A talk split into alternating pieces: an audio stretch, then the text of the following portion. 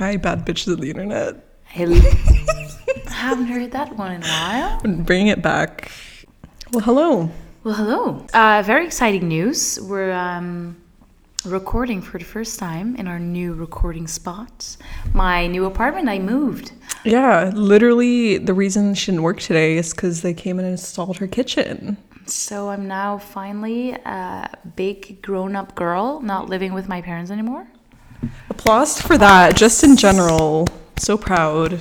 She can't cook yet because there's no water and electricity, but you know, My kitchen's literally here, but it's not functional yet. there's a so- fridge, which is the most important part. But yeah, we're finally in a different location. Yeah. Um, I think this will be the start of like our next chapter. I'm moving in less than a month. So I feel like Wow. things are changing. We'll be based full time from the big city. The big city of yeah. Yeah. We're in the same city, so we don't have Yeah. to drive for an hour It won't be be able like to record this. a logistical nightmare. It'll Yeah. actually be like more chill. I didn't work today, but I did. Like it was such an exhausting day. It's like Um, grown up work. Yeah, it's grown up work, and then I uh, brought up the last of my boxes, my moving boxes, and then um, I'm now in the process of um, unpacking them. That's like the worst part.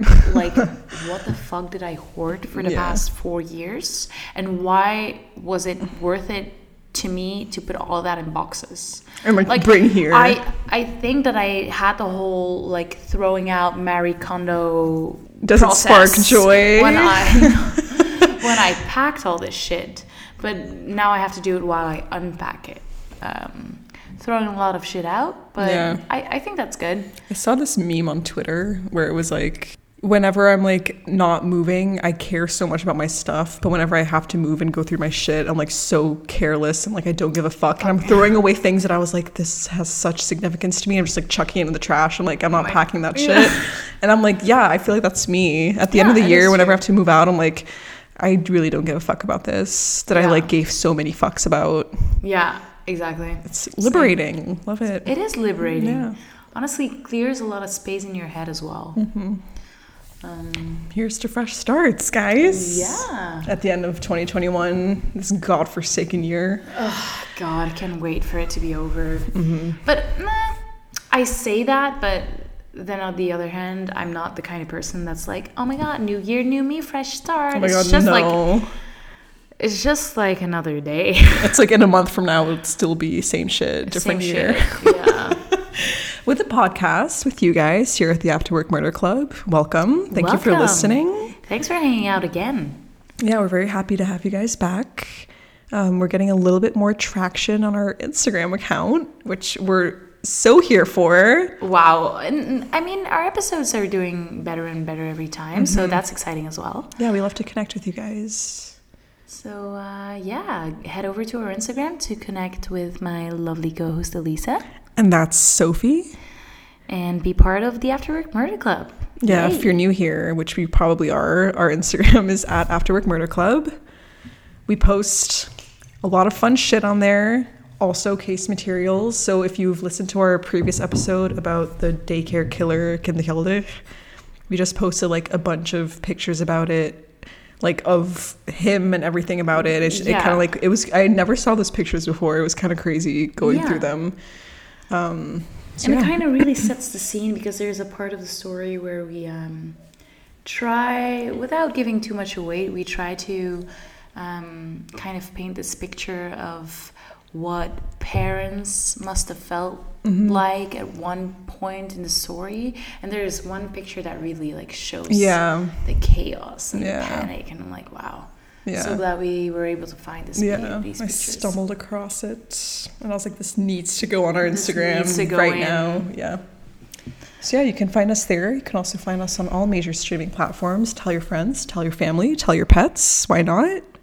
And we're here for you on mondays Yeah, um, and sometimes on Tuesdays. But um, let's say in the beginning of the week, We're doing our um, best here. Yeah, guys. When you need to pick me up to start that week at work, um, Elisa and I will be here. And uh, if you can't listen on a Monday or a Tuesday, we will be there chilling in your um, in your ears. in your ears, on your radio, in your creepy? car. Yeah. Um, Yeah, Blast you need us on the stereo if you need to. It's Yeah. cathartic. If Thursday is the worst day at work for you, we're there. Mm-hmm. We will be here.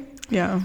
Um, so yeah, I'm very excited. Um, I covered the case of the daycare killer last week, so I'm very Okay, excited yeah. to hear what you have in store for me today. It's gotten to the point where I have a notes thing on my phone where I have episode ideas listed oh, up. sweet. Yeah, I was like, oh my god, how I need to cover this at some point. So this is from that list. Okay. Um, it's I really like this case. I feel like I say that about every one of my cases that I've done so far. Mm, I feel like that's I'm I always say that as well, but it's because by the time you're ready to bring it on an episode, Yeah. you're knee deep into the case and you know all the details and you're so Mm-hmm. Yeah. mind blown that you're like, oh my god, everyone needs to hear this. I'm literally sitting here with a smile. Exactly. Like why am I like why am I laughing? Like why am I smiling right now? It's psychotic. The way you're holding your glass as well is like, oh, Bishop, let me tell you about this. I feel like when people see me through the window, they probably think we're like recording this feel good podcast where we're just Yeah, like, like laughing. Yeah. I don't know. Okay. Um, someone commented um, on a YouTuber I watch, like a true crime YouTuber, Bailey Sarian. Everyone knows her. Shout out. I love her. Um, and someone commented on one of her um, videos. She's like, "This is like a book club." Except for Oh God. serial killers, Yeah. and that resonated with me on an entirely different level. It's so I was true. like, "Yes, It's so true. Like it, it is an interest or a hobby. I put it on my resume. Did I tell you this? no, wait. Like oh, you know how on your resume you can like put interests Like, and I like hobbies and shit. books. Yeah, mine was like the Belgian national soccer team, the Red Devils. If you know, you know. Um, am I that bitch? Sophie and I actually saw them in real life a couple Oh months God, ago. Yeah, it's one of the many things we bond over. Yeah. It's like true crime, Red De- Devils. Red Devils, yeah, I love it. So yeah, I also put in my favorite murder, which is like one of the biggest true crime Yeah. podcasts, and I had to put in brackets comedy true crime podcast so I didn't sound like a complete psycho. My parents were like, "Take it off," and I was like, "No, it's like such an intrinsic part of who I am. I'm not gonna get rid of this." like I've been listening to them since like episode Karen, three. Georgia. Yeah. This is how important you are to us. You're on our resume. If you're listening to this, please follow us on our on our Instagram. You can help us out a lot. No, but yeah, and I did get a job, so follow your dreams, Yeah. people. Well, follow your resume dreams. Still, like I'm still working like a corporate job. it's not like I'm a full time podcast maker. I wish you Yet. can make it happen for us. Yeah, no pressure. Share, like. All right. That's tragic. Anyway.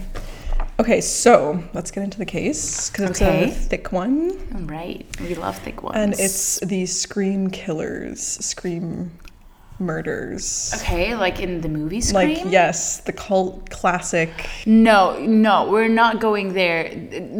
Yes. Don't tell me someone dressed up and like reenact it and Like how do I want to hear this?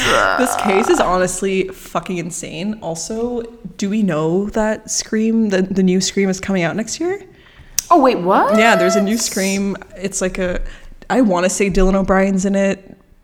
I might cut that out because I'm not sure. I think he's in it. Do you, Wait, let me look this up real quick. Oh, it's Dylan Minnette from 13 Reasons, which is just like not Different Dylan O'Brien. Dylan. Okay, yeah, but there's a new Scream coming out and it's just relevant. And, And it's rel- Wait.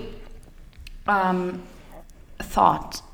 Why am I so into true crime podcasts and they don't bother me too much? Like sometimes I'm a little bit on edge, Mm-hmm. but they don't bother me as much. But I cannot watch horror movies.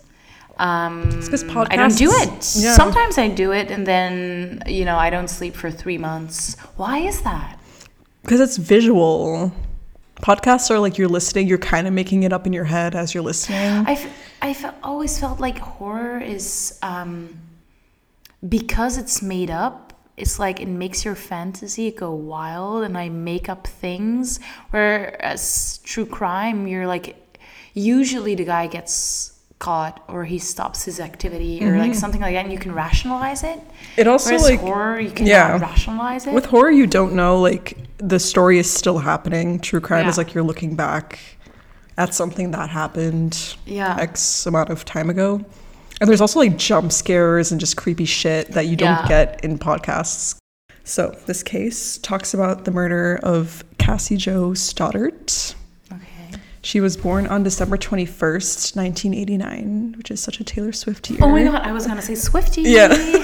Should know at the time, I guess. Um, and she was born in Pocatello, Idaho. Okay. Sounds like a made up Never name. heard of it. I know, yeah, not surprised.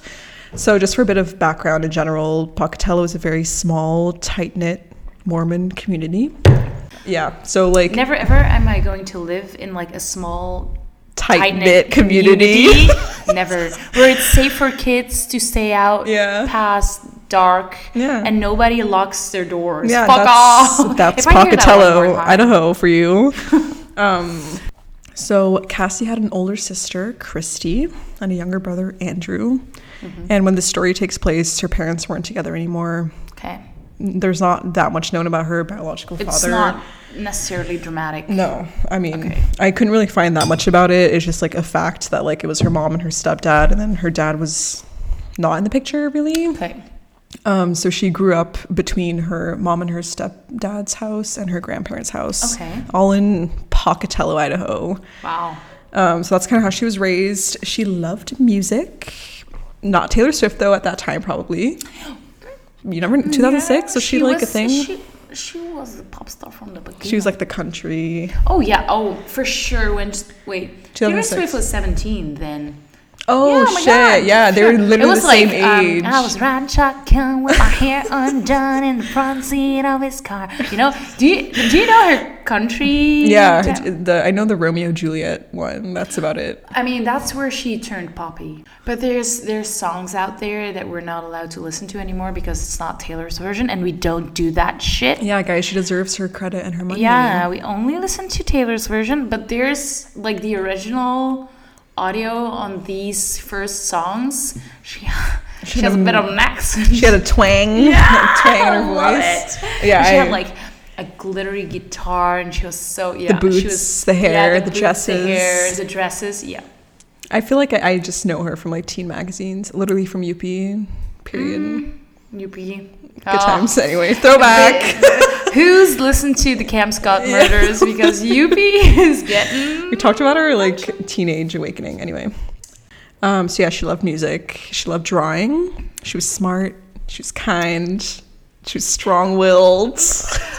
I don't want to be smart, kind, or strong-willed because you obviously get murdered all the time. yeah, you will. Like those You are the characteristics that will Yeah. be mentioned in the podcast about your murder. So, um, so she was also really close with her brother Andrew. They were only like a year and a half apart, Oh, fun. but yeah. he said that he really looked up to her. They were like best friends, which I think Oh, that's cute. so cool if it's like a brother and a sister. Mhm. Have I ever told you my brother and I were bullied in elementary school because we were each other's best, best, best, best friends, and he was only one year higher than me, and people like used to bully us that we were like a couple, that we were. in love. That's insane. I feel like kids bully fucking other kids for no reason. Like every time, like school was out. And all the kids like run out. My brother would just like run to me and be like, "How was your day?" And I was like, "Oh my god, I missed you so much." Because like from when we like we were little, our parents told us you are each other's best friends. Always be nice to each other, share, and like we took that seriously. I can't believe I thought you were dating. That's fucking insane. That's so bad. we were like six. So in 2006, it's like the new school year, August, September. She was 16 years old at the time. She was in high school. She was a junior. Uh, she attended Pocatello High School, of course. what else? Um, another characteristic, she was a straight A student, bro. Like she had everything going for her. Okay, Like of course. that's already sus. I know. I'm. It's or at least be a crappy student if you're gonna be perfect in like your And- after school yeah. life. Um. So she had been dating this dude Matt Beckham for about five months at the time. Okay. Um. He was also a junior at Pocatello High School, and then there were these two other dudes in her grade. Okay. They were like kind of friends, not really. They're like classmates, acquaintances. Okay. Their names were Brian Draper and Torey Adamcik. So they were all 16. Okay, in and the Torey is a guy. Torey's a dude. Okay. Brian and Torey. Yeah, they're like closer friends to Cassie's boyfriend Matt. I already don't like them. Why are they mentioned this early? if they're The build up, the build up. well, they were they were better friends with Matt than they were Okay, with okay. Cassie. So like, I also feel like Pocatello High School was probably not that big, so you Like, probably knew everyone everyone knew knew, like in your grade. So they were just around, they were hanging out. Um, a little backstory on Brian: he was ad- adopted. Okay. Just I don't know, Just putting a little there, little yeah. tidbit, and he had a big ass crush on Cassie for a fat minute. Okay. And, like obviously she was cuffed. She had a man's Matt. That was her boo, and she's kind of like even if she wasn't dating, she wasn't into him. Yeah. So he was a little salty about it Right. because like obviously if you can't find love at 16, you're gonna die alone. Yes. Like obviously. that's a given. Mm-hmm. Also, the person you fall in love with then is the only person you will ever fall in love with Yeah. ever again. If you do find quote love at 16, you better hold on tight to that shit because it's rough from there. Okay. That's what he thought. And Cassie was not. She was running away. He couldn't hold on tight to her. was she running away, or did she kind of like like it? But she she told him, "Mm, you know, mm, I can't, but you know, keep waiting just in case. you know those kind of girls that are Yeah, like they want to back up. They, yeah, or like they just yeah, they're never going to be clear because they like to leave him hanging. Like No, I think she was pretty. I think she was like. I mean, they weren't even friends. Like that's how Okay, much she like wasn't sorry. interested in like getting to know him. Yeah. So his best friend was obviously Torey, the other guy that I just mentioned, Yeah. and they were kind of outcasts. okay, They just hung out. okay. So why do I think like Matt is Draco Malfoy and these two? Oh my god. Okay, they weren't that tight. Okay. They weren't that tight. But yeah, no, like Torey and Brian were a unit, okay, and then they were kind of loosely attached to Matt. because they were male and in the same grade, And they were- it's exactly. so small. I feel like dudes don't have Yeah. that high of standards when it comes to friends. Um, so Torey and Brian were like obsessed with movies. They considered themselves to be movie connoisseurs at 16. They were especially into horror movies. Are we surprised? No. Um, so Brian and Torey were specifically huge fans of the Scream franchise, which great choice. Okay, Honestly, yeah. I love time, yeah. love Scream. Um, so it, they like even took it a step further, and they were so into true crime that they like started admiring these like true crime infamous serial killers like Ted Bundy, the Zodiac killer, the freaking Hillside Strangler, and they're like, oh my The god, classics. yeah, like they were like, oh my god, these people are amazing. Like I want to be like them. Right. Okay. That's strange. Um, so they decided at that point, they're like, you know what? Those were regular people at some point. Like we can become world famous serial they killers. They can do it. We can do it. Literally, they're like, why not? Like we could probably do a better job than they can. So at that point, they both decided that they wanted to start killing people to bring this fantasy alive of like becoming the next big like serial killer, world famous serial killer. They decide that together. yeah. That's what I always wonder is when there's a killer and an accomplice is how do you ease the person you want to be your accomplice into that conversation? Like how do you surely you're not on the couch and you're like, "So basically I've been thinking about killing someone, you in?" Like They're like, hell yeah, Hell me too." yeah. I don't know. I feel like because they've been watching horror movies for so long and they're like so into these movies, they talk about it more they, easily. maybe they started talking about it in like a What hypothetical Yeah. sense, like, "Oh, you know, that's so dumb. They should have done it like that." Yeah, probably. Hmm. And they're like, wait, we can do it better. Wait, we can do How it would you better. do it? Yeah, like let's do it. okay, but if you want to do it like that, I'll help you. Yeah, that's probably how it went. So they settled on using Scream as their inspiration for the killings, which was actually Torey's idea because he actually wanted it to be more of like a you pick one victim and then you stalk them, you like freak them out a little bit. They have like adrenaline because they think they're gonna get killed, and like the chase is like as exciting as going in and killing Yeah. them. Brian, his idea, he was more of like a Columbine shooting moment person. Um, Uh, yeah, okay. so different, completely Everyone different has their own approach. style. so then for Torey, it's more about the power, whereas for Brian, it's more about, you know, the just like I like I'd like to kill someone. Yeah, I think yeah, I think for Brian it's more killing. Torey's more like stalking, personal, with the victim, like okay. freaking them out is as Which is fun as killing them. sick. It's both are just fucking fucked up in their own Yeah. unique ways. So yeah, in school, Brian and Torey were also like filming each other all the time. They were like they were always seen interviewing other people, filming themselves, talking about random shit. You know, they could have just started a YouTube channel. It was tw- 2006. I don't think YouTube was like a thing. oh shit, no. Was it like 2008, 2007? When was YouTube a thing? 2009. That didn't exist back then, so it was even simpler. Yeah. Um, but they were basically just seen filming constantly in the hallways. Okay. Just being like their own little moment by Okay. themselves, doing their own thing. Those two guys. Those two guys. Um, so they because they did this all the time, they were also like often overheard talking about making their own horror movie. They even like started writing their own script. Okay. So they were open about talking about killing, about murder, about horror, because they were making a movie. Like they were okay, like we're all for people being artistic, yeah, like artistic. Like it's a genre. People make Yeah. horror movies, totally Yeah. fine. Um, so when Brian and Torey were filming themselves before the actual murder, they were in class discussing the murder on camera around other people. Are they discussing a murder or are they discussing like a potential movie idea? They were discussing a murder of like no specific person, but they were just talking about like how they would go about it and like what what they would do, what they would prepare with. They just were like discussing an actual murder. Ew. Yeah, in, in- literally in class, I'm like, do you not have any other space that you can retreat to to talk about Also, uh, this? foreshadowing, but please tell me you're showing me a clip later. Do you have that footage? There are clips that I will be showing later on in this podcast. Stay tuned. Ooh, you just got me excited. They were even making a death list in class on tape, talking about like the classmates and friends and shit that they wanted to kill. So they were listing off people in class. That's pretty specific. And people around them were like, fam, what what are you guys talking about? This is fucking weird. Like you guys are being so sus. And they're like, Oh my god, it's Oh the God, it's a movie. yeah. Like you know we're making a horror movie. Like why are you Honestly, I don't think if I was 16 and I heard someone like in my classroom be like, "Oh, I want to kill that classmate," that I'd take it seriously at all. Oh, you wouldn't? I fucking No. would. Like You would now, at Everything- least yeah, today. yeah. Would now. I guess. I think But- everything should be checked. It's like, oh, it's a joke. You're making a movie. Explain that to like a fucking therapist.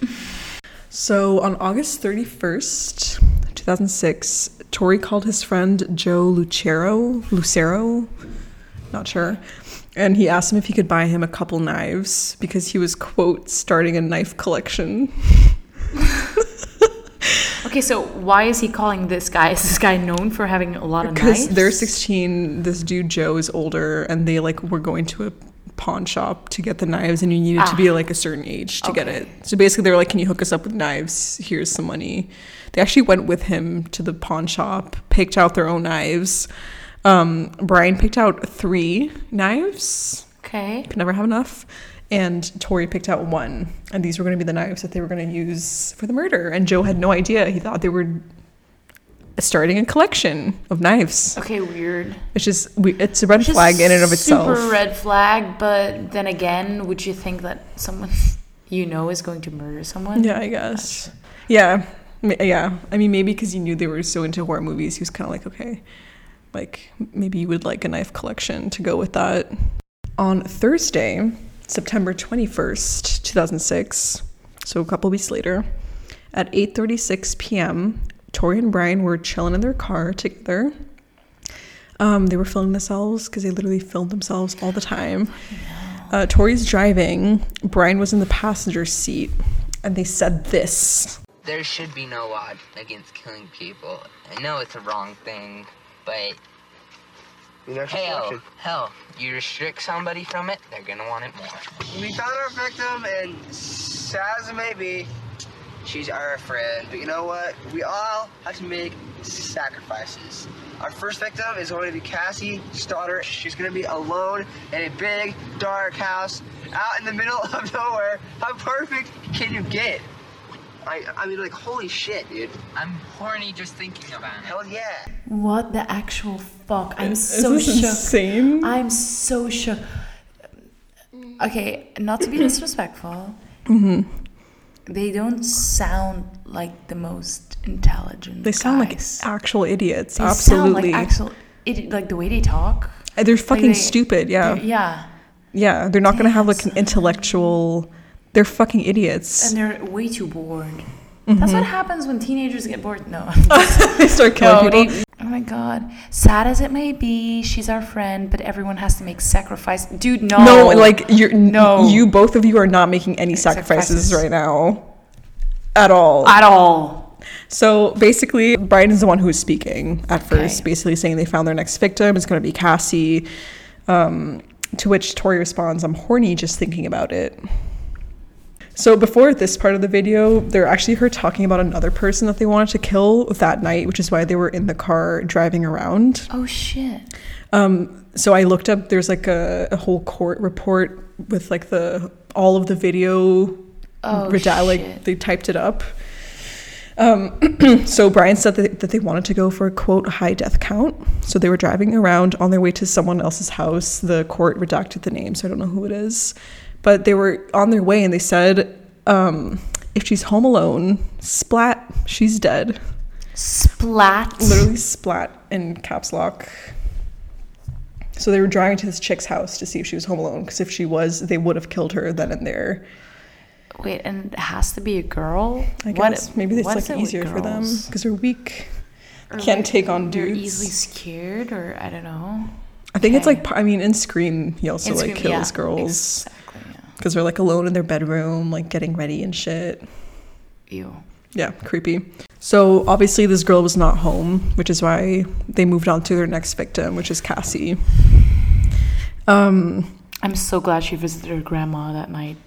this chick. Yeah. Lord knows Whatever what the she fuck. was She has no idea. She, I mean, she probably knows by now that she Yeah. dodged a massive bullet. But holy shit. Um, so in that same videotaping sesh in the car, Torey said, "We're evil." To which Brian says, "Hey, we're not okay. Then we are six psychopaths who get their pleasure off killing other people." Torey says, "That sounds good, baby." To which Brian responds, We're to go down in history. We're to be just like Scream, except real life terms. Torey again says, That sounds good, baby. She's fucking like, Ew. What? Ew. And then Brian says, We're going to be murderers. Like, let's see, Ted Bundy, like the Hillside Strangler, the Zodiac Killer.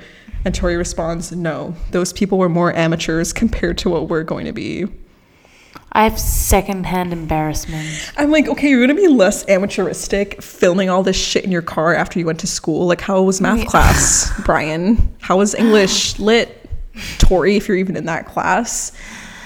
So they had this whole like impo- not even imposter syndrome. What's the word? Like they thought that they were hot shit when they yeah, were they have God complex. yeah, a god complex, absolutely. Where I'm like, dude, you're in probably your mom's like soccer van, recording this shit on a freaking Wednesday You're night. come home, eat uh, dinner. throw your t-shirt in a hamper, and be like, "Mom, I had a nosebleed. Yeah. Please wash my." And like your mom's gonna have cooked dinner for you, probably cuts up your, your food for you too. You're gonna be way more professional than fucking the Zodiac killer, Killer. who literally has letters that people still cannot decipher Sure. till this day. like it just like shakes me where I'm like they genuinely thought they were hot shit. Well, if you want to go down in history, then at least try a little harder. Or like cure cancer, I'm sure that'll get you in the books. I mean, Yeah. I'm just so sh- I'm so shaken. Like, yes, I'm into true crime. Do I know, do I want to be like Ted Bundy? Um, That's what I was gonna say when you were like, well, they're so into all these guys that they start adoring them. Like, obviously, we're into true crime and we Yeah. hate all these guys. yeah, I think that they're Every week, we're still amazed. Like, every time something crazy comes up, we're like, ew, no, we're so disgusted. but like the like how much we're disgusted they were inspired, which is sick. Which is sick. But it's like people can point fingers and be like, "Oh, it's because of these horror movies. Like it puts bad." No, Thoughts the amount of head. people that have watched that exact same movie Yeah, exactly, and did not kill It's like a anyone? nature nurture No. thing. It's like, dude, you're already psycho. Like, yeah, you probably took inspiration from this movie, but that's because you're fucking sick in the head. Yeah. It has nothing to do with the movie. Yeah. Yeah. Okay. So So, they picked. They found their victim, as Brian said on tape that everyone could see, because they were so professional. Um, so the next day, on Friday, September 2nd, 2006, Cassie was spending her night and her weekend house sitting in her aunt and uncle's. Um, so their house was in Whispering Cliffs Drive, which is only like a couple miles from Pocatello, Idaho. Okay. And she would be there from Friday until Sunday, which is when they would come back. So they were out of town and like did they have a dog? Or? They had two, I think, two dogs. Okay. They also had a daughter who was 13 who went with them. Okay. So she was home alone with those two dogs for the Okay. weekend for Dog two nights. sitting. Dog sitting, sitting. house sitting, yeah. Yeah.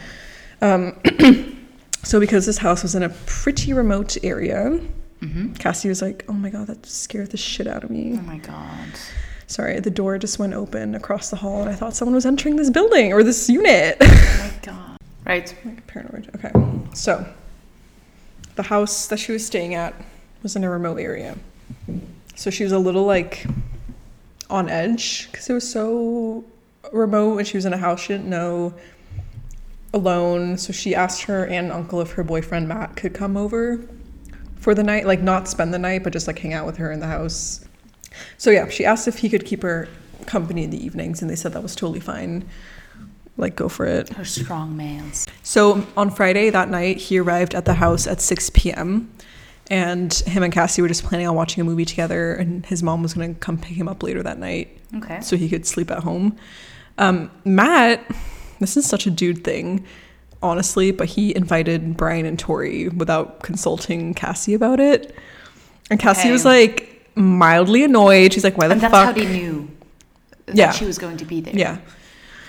So Cassie was just like mildly annoyed. She's like, "Why the fuck didn't you tell me? Like, it's fine, but like I would have liked to know that they were She coming." was also kind of like counting on spending the night. of course. I'm like, how when you're 16, how often can you like spend a full evening in a house alone? Never. Never. Ever. So why the fuck would you invite these two imbeciles that you weren't even friends with, that Matt was like semi friends with, to watch a movie? And it, it just Yeah. like, it's a classic dude thing. Yeah. of course. And Matt was like, "It's fine." Moral of the story: boys suck.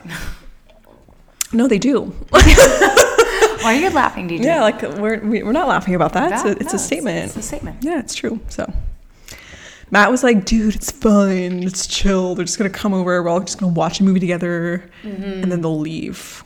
Like, don't sweat it. We love a good invalidating emotional Yeah. man." Um, so Brian and Torey get to the house. Oh my god, the noises of this building. I know. So Brian and Torey get to the house between 6:30 and 7, and Cassie, of course, gave all the boys a big old tour of the house. She's like, "This is where everything is. These are all the rooms. This is the basement. Love it. You've seen it. You've admired it. Let's go back to the living room and watch a movie." And Brian and Torey were like, "Sick. Like this is such a beautiful home." We have the blueprint. Yeah, literally, they're like, "This is such a nice home, Cassie. Love it. Thank you for the tour." Um, so halfway through the movie, Brian and Torey had been there for like about two hours. And they both were kind of like, "Okay, we're over this shit. We're not interested in the movie. We're gonna we're gonna dip. Okay. We don't want to like we're gonna go to the movie theater and watch another movie." Okay. Which interesting, but Interesting. whatever floats your boat. Um, Cassie and Matt were like, I bye. Like, we're probably not gonna miss you, but thanks for coming. Like, Yeah. see ya, I guess. Um, so what Cassie and Matt didn't know after they had left is that during the tour of the house, when Cassie was showing them the basement, Brian unlocked the door down there Okay. that led to the backyard. So they had a point of entry Okay. ready to go. So at 9:50 p.m. that night, Brian and Torey were back in the car after they had left the house, filming themselves because it's like it's the big night, the big opening. Yeah. And they said this. I was 950, September 22nd, 2006. We know there's lots of doors. There, there's lots of places to hide. I locked the back doors. That's It's all unlocked. Now we just gotta wait. Okay, so basically they're saying they unlock the door, they're ready to roll. And while they're in the car, they actually like do their little Halloween dress up, they put on a mask. It's not the exact same one from the Scream, like the ghost face mask. Yeah. But it's still like a white face. Like it's still Ew. fucked up and weird. They wore like gloves, a hat. They had their knives that their unassuming Oh friend my bought for them. fucking God. Wait, are they planning on videotaping this? No, no, Okay. no. They just videotaped the before and after, I guess. But they didn't But like, are they planning on doing anything with those record? Like, are they going to use it for inspiration or I think it was more Like, for why are- themselves like, to like document document it. Yeah, like a like, diary. are they going to like watch it back on a rainy Sunday afternoon? Probably. I mean, this is me speculating, but I would assume that once they thought that they were going to be this big, infamous serial killer, they'd have all this footage of like all Oh their yeah, yeah, yeah. like And then Like a timeline. When, they get caught, yeah, it'll It's- be yeah. epic. yeah. Like people will be playing it. It'll like it's like a movie, literally. Wow. I think that's where they were going with this. That's just maybe they're not that Okay, smart. there was an artistic vision there. Okay, a long-term plan, if you will. they were movie connoisseurs. Okay, they Mm. knew what they were doing. Of course. So about 15 minutes after Brian and Torey had left the house, the power in the house went out. Damn, get down to there. And Matt and Cassie were obviously a little on edge, a little triggered. They're like, whoa. But they weren't stupid. They weren't like, oh, let's go down there and investigate. Investigate. Like, oh, why did the lights go out? Like, for once in my life, I can say this confidently, they did not go, Go to where the noise came from, from. or where like the weird okay, shit so was they did not do what happens in Scream all the time. Literally. So Brian and Torey must have been so pissed. Yeah, they were definitely down there. Like the circuit breaker was in the basement. Like they knew Okay. that, but they were like, "We are not going down to the basement. It's nighttime, dark. The lights went out. Fuck no." No. So you already know that Brian and Torey were like, they turn off the lights and they're just like sitting there, like, "Oh my god, they're gonna come downstairs," and like, Because that's what they do in the movies. yeah, and they didn't. So love that.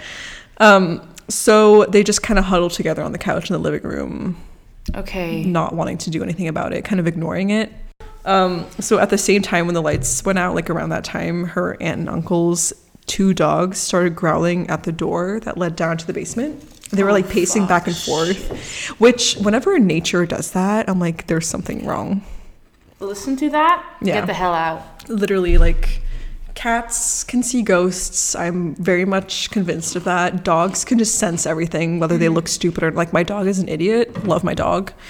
Like Sophie knows my dog, he's an idiot. But he mm-hmm. can sense things where I'm like, bro, what are you seeing right now? Mm. And He's hypersensitive. he is, yeah. So when a dog starts barking or like being sus around a, a, some area in your house, I'm just like, okay, something's there. Yeah. Um, so the dogs were basically just reinforcing the sus activity that's happening in this empty big house Okay. at night. And Matt was starting to be a little on edge because like he was about to leave for home. And he's like, "Do I leave?" Yeah, he was kind of like, I don't know, really know what to do. Like, do I need to go home? Um, so while all this was happening, Brian obviously was in the basement, and he actually called Matt while he was in the basement, being like, "Hey, dude." Like, are you le- like, are you still at Cassie's? Like, what's the vibe? And Matt was like, "Oh no, I'm leaving soon. My mom's gonna come pick me up." Like, why are you whispering? Why are you being so quiet and weird? Yeah. And Brian's like, "Oh, I'm still at the movies. Like, we need to be quiet because we're like with people." okay. they hung up. I don't know why I thought that was so funny. It's like Matt being like, why do you sound fucking weird?"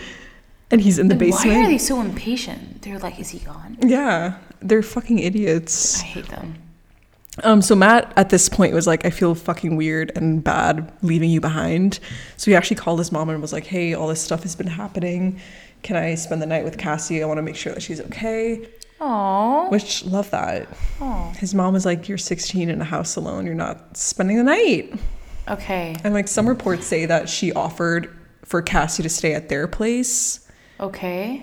And some reports say that that didn't happen. Like she just said no. But either way, like Cassie needed to stay at the house to take care of the dogs. And like Okay. in whatever scenario, she would have been at the house regardless. Okay. But yeah, not sure exactly what was offered or not. Um, so his mom picked him up around 11 p.m. that night. She- I feel so I bad know. already for both Matt and Yeah. his mom. Mhm. It's just like the guilt. Like The you just can never like they're both Also, sixteen. he invited them over. He Yeah. Mm-hmm. basically told them. it just like a, it's always a string of events. Ugh. Um, so at this point, by the time Matt's mom came to pick him up at around eleven, some of the like the lights had gone back on. So they both were kind of like, okay, maybe it was just like a weird power outage. It's fine. Um, so they bade their farewells, and Matt and his mom dipped. So Cassie was alone in the house. Okay. So soon after they left, the lights went off again. Cassie was alone in the living room. Again, she was like, I'm not going to the basement, especially not now. Fuck this. So she stayed in the living room, hoping that like the lights would just come back on again. Brian and Torey were like, okay, none of our genius Efforts. ideas are working, and like Ugh. she's not taking the bait. So they, with their creepy masks on and their knives, they like start creeping up upstairs to where she was, like that floor. Because they're like, okay, if you're not going to come to us, we're just going to go to you. Um, so when they were upstairs, they actually slammed a door in another room, hoping that that noise would drive Cassie towards them. Like, this is like the whole Scream thing where they're trying to have this buildup of like freaking out their victim by making noise and like being creepy and like Oh my god, I cannot imagine being her. Like you just yeah, like a door slams shut out of nowhere. Like the lights off, I feel like you could justify being like maybe it's a power outage. Like you would never think like someone's oh my god, at the me circuit breaker. babysitting is literally me having 911 on speed dial. Oh yeah. Every time something happens, I'm like, so I'm not only responsible for my own life, but also for these Yeah, I mean, that's babies. true, So uh, by everything, like every time something happens, Mm-hmm. Yeah, but yeah. I used to go babysitting in like this huge, huge house, um, but it was super remote and was like on an estate kind of thing. Of course. super secluded, super creepy, right? So windows everywhere. Oh and no. um, the mom actually showed me buttons all around the house to speed dial cops, Like but panic also um, buttons that will make the front door ring. Oh. So you can Oh kind of be like, "Oh my god, someone's at the front door," and people would like, did they do that because shit had happened? "Oh, jeez." They were like, they had burglars over like at least four times before I went and babysat there. Okay, that alone would make me not want to ever babysit there. What happened at our house? This was like the February before COVID. It's like 2020. Okay. Our gate, like our front gate, was broken. So like you had to manually open it and close it. Okay.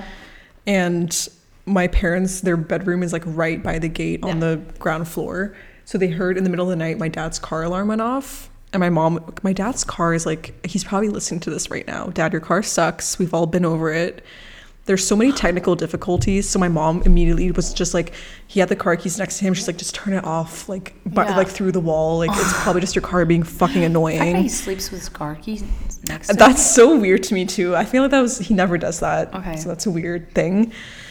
Um so they like went back to bed. My dad just turned it off and he's like it's probably just a glitch because it's a Yeah. valid thing. 20 minutes later it went off again.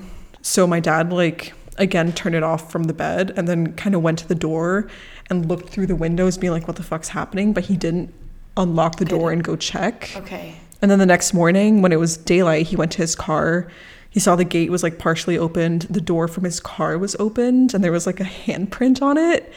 So my dad was like, "Oh fuck!" Like there were actual people trying to steal my What car. actual fuck? So he called police, and he was like, "Hey, this happened." Police came over, and they're like, "Next time that this happens, like even if you think it's your car glitching, like call us," because they have this thing where the reason, like after your car alarm goes off the first time, they would usually flee because they'd be like, "Oh fuck." Yeah. But the fact that they waited, like they made it go off a second time, is because they wanted someone to go outside to check on it, which is where they would have like overthrown you, grabbed your keys, gone inside, fucked you up. So the fact that my dad didn't unlock the door and like get like quote unquote So get the go- bait yeah. and like go investigate was like fuck off. the reason that like nothing fucking way. happened. Yeah, but I, I yeah, this is a PSA. If your car alarm goes off, don't go outside to investigate. anyway, we're like way off track. Alrighty. so wait, what is happening? um, what is happening? Hold on. Oh yeah, they they bang the door. They slam a door, hoping to scare her even more and draw her to the Can't noise. wait for this to be over. I'm so Because they clearly failed to lure her to the basement. But again, she did not enter the room that they were hiding in. Okay. So they were like, "All right, if you're not coming to us, we'll come to you." So they started walking to the living room, and Cassie saw like these the two silhouettes, and she said, "Who is that? I'll kick your ass." Which like love that. I love her. Love how you, like love how the threat that instinctively came to her was I'll kick your ass. Yeah. Like yeah, fucking kick their asses. Yeah, fuck off. Fu- yeah, like what are you doing here? So she started approaching them to be like fuck off. But Brian and Torey obviously like overpowered her. It's like 2 versus 1 and they ended up stabbing Cassie 30 times. 30. Three zero. 3 0, 12 of which had the potential to be fatal. So they were like frenzy stabbing her aggressively everywhere. I'm in. I'm in shock. Yeah. And this was someone that they knew. They literally watched a movie with her like half an hour, an hour before. What ah, happened? What happened It's to so, I mean, it's what they wanted. It's so personal. But like the fact But that like they could do it. you're not telling me that one of those guys had a crush on her. Like Brian, yeah. It's fucking insane, yeah. But like for him, what does a crush mean? Clearly, like you don't Yeah. actually care about them being alive. if you're gonna be doing that. it's, um yeah. Wow. Jeez, man. So after they did that, the two of them then fled and they drove to a rural area with the intentions of hiding the evidence that they had on them. So, like the cloak, the fucking masks, the tapes, Okay.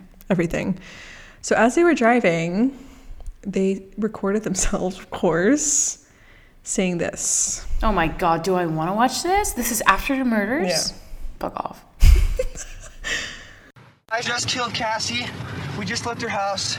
This is not a fucking joke. I'm shaking. I stabbed her in the throat and I saw her lifeless body just uh, disappear. Dude, I just my killed God. Cassie. Oh, oh, fuck. That felt like something real. Uh, I mean, it went by so Shut fast. the fuck up. We gotta get our act straight. Okay,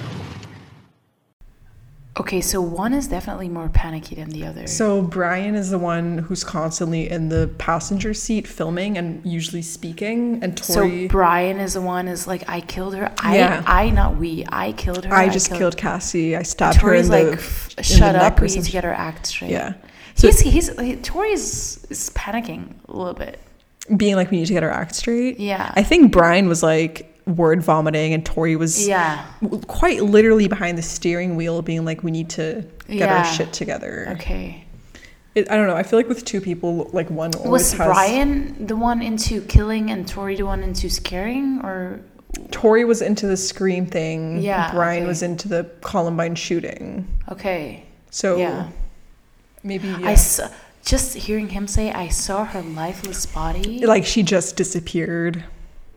Like they were literally like consciously Watching watching, like documenting it out of at- in their heads. Like they weren't filming it at the time. Just like holy shit, I can't believe like that. What we just listened to what was the like fuck? This is like two people actually recorded this Mm-hmm, after they did something. they had like just that. murdered a 16 year old girl that they fucking knew. I'm out. Yeah. So after they did that, they went to that rural area. They put their knives, their clothing, their masks, and all other pieces Yeah. of evidence into a bag and they set that shit on fire. You set it on fire. They set it on fire. They're like, might as well burn all this Okay. because you don't want to get caught. Okay. Love it. They went back home, had a good night's sleep. Matt, on the other hand, Fuck's sake. so Matt called Cassie that same night at 12:15 a.m. to be like, "Hey, so. I'm home. You good?" Okay. Obviously, he shouldn't answer her phone, but he was like, maybe she just went to bed. The next morning, on Saturday, September 23rd, Matt called her about 15 times, just trying to get her on the phone, trying to see if she's okay, like how Okay. If you doing. call someone 15 times, you're panicking. you're definitely panicking. You're like, why the fuck are you not? Yeah. You're alone in a house, house sitting. You're not doing anything else. Yeah. Why are you not picking up the phone? Yeah. So he told her mom, he's like, I can't seem to get her. Like, have you spoken to Her mom. Cassie's mom? Okay. Being like, have you spoken to your daughter? Like, I'm a little worried. So her mom, What good man. I know, like to be talking to your 16 year old girlfriend's mom, Yeah. shit, Shit. right? like the balls. Um, so Cassie's mom also tried calling her multiple times throughout the day. She called and texted everything, but like obviously didn't get any answer from her. And Matt proceeded to spend his Saturday evening hanging out with his friend Torey and his family. What? Um, what the fuck? And he, at that point, he was still concerned about Cassie because it had been almost 24 hours and he still hadn't heard from her. So he asked Torey to drive him to the house that she was staying in, so to her aunt and uncle's house, to check on her to make sure she's okay. But Torey said that he didn't have enough gas to get there and back. Oh my so god. he was like, "I'm sorry." like, chickening out. He was like, "No, I'm not going to drive you to my murder scene." Literally. He's like, oh, I don't have gas. Sorry, let's just drop it. She'll be fine. Meanwhile, like her dead body's like in the living room. Fuck. It just like it adds an extra layer that Matt literally Yeah. hung out with him. Yeah. And he ended up spending the night at Torey's place that night. He could have gotten murdered, but then he wasn't girl. So. But they weren't together and they weren't filming. yeah. Um, so the next day, Sunday the 24th, the aunt and uncle and their 13 year old daughter, Allison, come back home. They're back from their okay. weekend getaway. Allison was the first person to actually enter the home, and she noticed that the front door was unlocked when she got there, but she's like, oh, maybe Yeah. Cassie just left it unlocked, whatever. And when she went to the living room, she started screaming. There was blood absolutely everywhere the walls, the rug, the couch, so much blood. And on the floor next to the couch was the dead body of Cassie Jo Stoddart, her cousin. Oh my fucking god. That had been there decaying for like Three days. three days, yeah. How did her mom not drive over? I don't know. I'm- sure, like, I don't know. Like, she was Okay. 16. She kind of was, like, I guess, old. I don't know, old enough, whatever. If my boyfriend would call my mom saying he's worried, Yeah. and my mom tried calling me, and she, It's true. my mom would be not worried, but she'd be so pissed at me for not Mm-hmm. picking up my phone that she'd drive over. Yeah. I don't know. That's a good good point. Where were her her mom, her stepfather, I'm her sure grandparents? it's one of those um, small, tight community things where people are not worried. So, investigators quickly arrived to the crime scene. Obviously, couldn't find any like signs of forced entry, which led them to Yeah. believe that Cassie knew the killer or like had let the killer in. Yeah. some way or another, or killers. They didn't know at the time.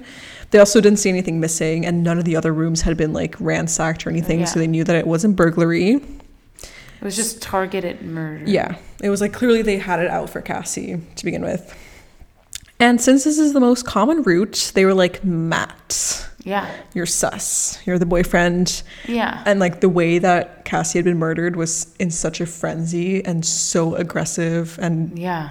just a lot. They were like, this could be a crime of passion. Yeah. where you just like lose your mind Yeah. because you're so close to that person. And Matt was like, "Yo, y'all, Yo. Yo. chill. Like, I will help you with the investigation. It wasn't me." And like he did explain the timeline. He's like, "I was there. We watched a movie. Two of my friends came over, Brian and Torey, Tour the house. toured the house. My mom came to pick me up. I drove home. I don't have a car. like um the the things going on and off, like the lights going on. Yeah, like he Yeah. told the whole thing." And also, like he didn't have a car himself, so like when his I, mom I feel drove like that him really spoke for him. Yeah. Yeah, like how the fuck would he have gotten from his house back to Cassie's house, killed her, and back to Yeah. his house without her, his mom finding out? So they were like, okay, okay, like your your alibi checks out. We know it's not you. Thanks for answering our questions. Moving on to these two dudes you're talking about, Brian Yeah. and Torey. Who the fuck are they?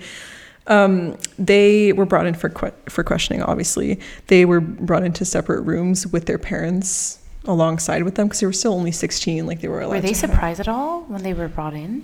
no, because I feel like Matt, like Matt, obviously, I think it was common knowledge that they would have been questioned at least, because Matt would have been like they were there.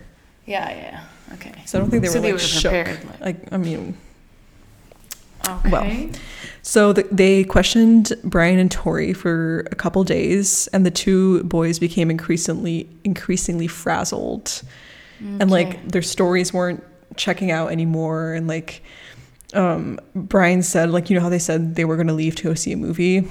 The officers are like, "Oh, which movie did you see?" And he's like, remember. "Oh, we went to see Pulse," and they're like, "Oh, what's it about?" And Brian's like, "Uh, I forgot." It's like you forgot the plot of a movie you saw like a couple days ago. Like that's Yeah. weird. So they start being sus and fucking jittery, Yeah. which is like every investigator's like wet dream. So on September 27th, Brian finally cracked. And he told investigators, yeah, the dude who literally videotaped himself saying he killed Cassie. Yeah. Love that. Love that. So he told investigators what happened, but he didn't confess. Like he didn't say that he did it. Instead, like he recounted the whole thing about him unlocking the basement door, going up, killing. Like he said everything that did happen that night.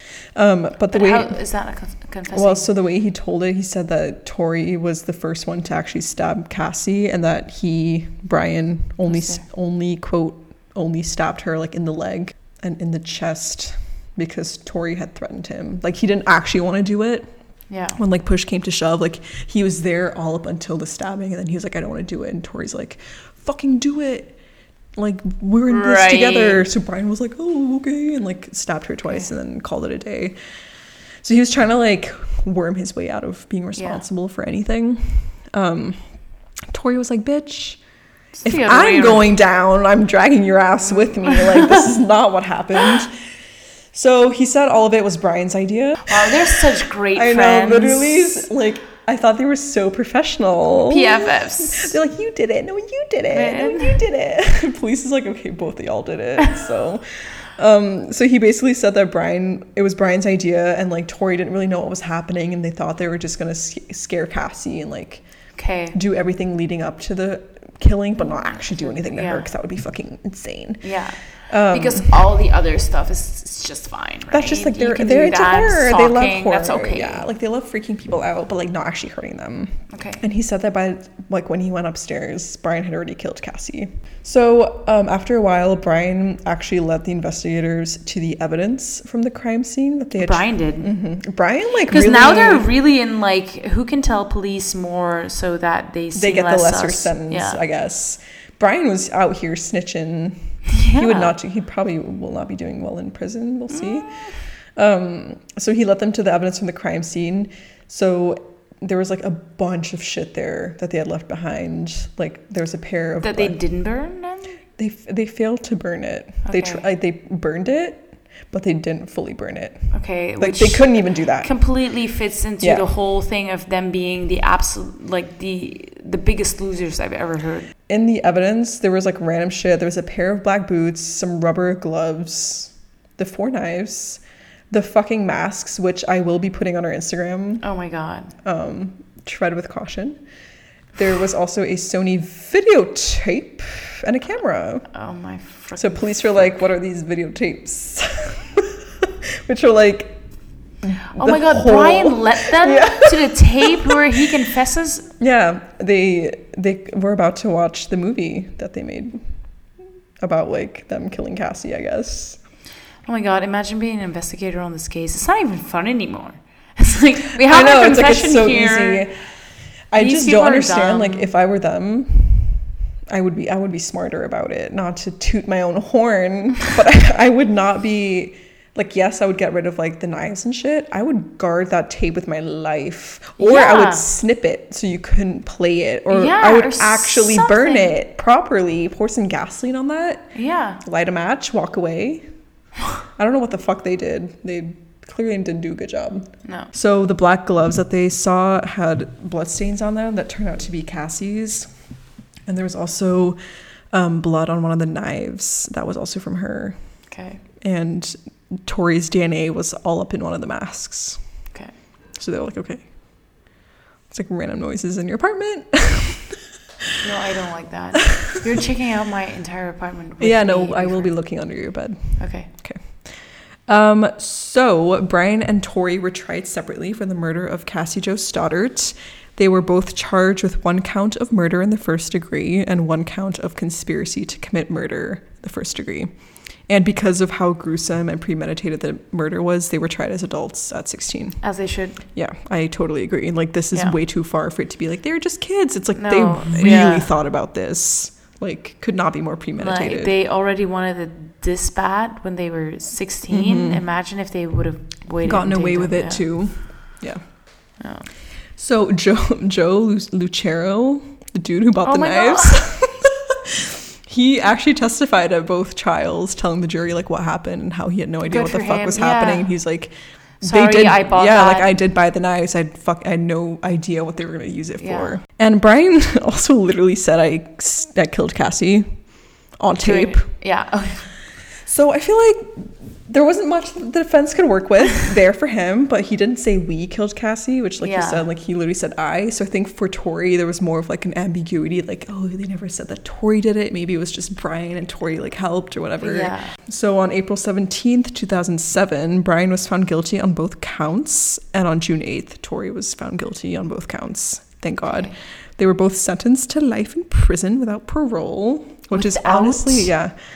Which I feel like does not happen a lot with especially people this young when you're 16. That's very permanent. Plus, they each got 30 years on top of that Oh. for conspiracy to commit murder. Love that. Okay, so they So they were like, never, y'all ever, are, ever, yeah, ever, ever getting like out. there's absolutely no way that you're ever I wonder if they ever saw each other in prison again. They stayed at the same prison, so they were both. Um, they're currently till this day chilling in Idaho State Correctional Institution, which I hope is the place that they will die in soon. Yeah. A small fun fact to wrap this up: Yeah. Torey's family till this day believes that he's innocent. Torey? Torey. Um, they have supported him both emotionally and financially this entire way through. And his mom, Shannon Adamcik, has even written a fucking book about her son and his experience of being tried as an adult despite being a juvenile at the time of his crime and how like outrageous that is. And I don't know, I don't think I'll ever be reading this book. And like I understand that she's also going through a lot with her son being a psychopath and her being in denial. The guilty innocent. Is that the name of her book? The Guilty Innocent? Yeah. All right. So um, I take it all back. Podcasts do scare me. Yeah. Um, shit. Please check my apartment with me before you leave. I will. I will. Um, but that was such a good case. Thank you. Thank you for listening, guys. We hope you enjoyed this week's episode. Check out these two creeps over at our Instagram. Mm-hmm. Yeah. And um, if you're having a rough week, just know that that's our standard week, and we're here for you. You're not alone. Can't wait to hang out again. See you next week. Bye. Bye.